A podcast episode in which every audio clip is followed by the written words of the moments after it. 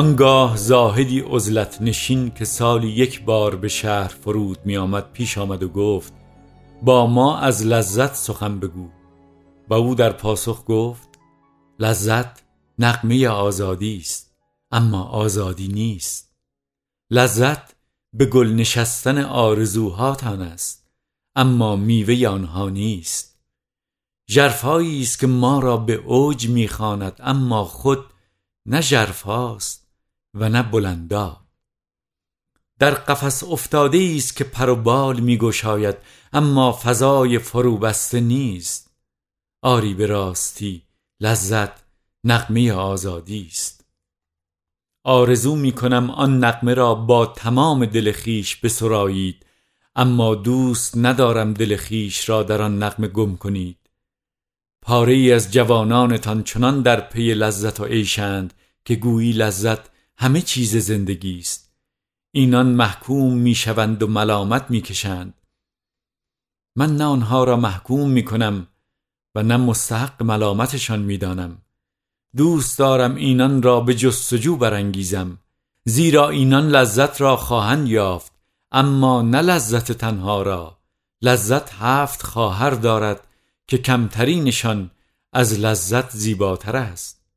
آیا نشنیدید قصه مردی که زمین را پی ریشه کاوید اما به گنج رسید؟ و پاری از پیران شما با تأسف از لذت ها یاد می کنند گویی در مستی و بیخبری خطاهایی را مرتکب شدند. لیک افسوس و دریق مهالود کردن روح است نه تعدیب آن. آنها باید با سپاسی بی منتها از لذت ها یاد کنند چنان که گویی برداشت محصول تابستان را به یاد می آورند اما اگر ندامت و افسوس تسکینشان می دهد بگذارید تسکین بیابند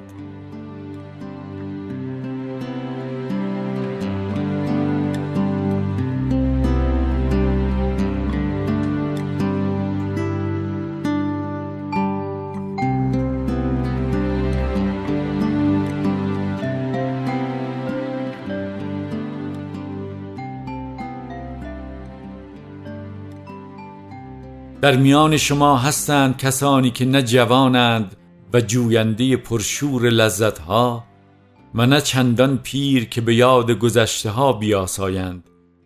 اینان در حراس از جستجوی لذتها و یادها از تمامی لذتها کناره می‌گیرند تا مبادا روح را فراموش کنند و یا آزردش سازند.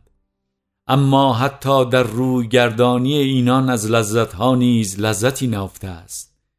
پس اینان نیز گنجی میابند گرچه با دستانی لرزان پی ریشه میگردند. لیک به من بگویید کیست که بتواند روح را بیازارد؟ آیا چکاوک آرامش شب را برمیآشوبد؟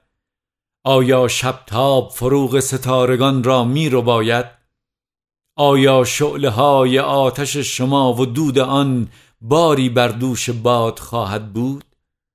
آیا گمان می کنید که روحتان برکیس کوچک و آرام که با چوب دستی حقیر شما براشوبد ای بسا با روی گردانیتان از لذتها هوسها را در نهانخانه زمیرتان انبار می کنید کسی چه می‌داند شاید آنچه که امروز انکارش می کنید در انتظار فردای شما نشسته باشد.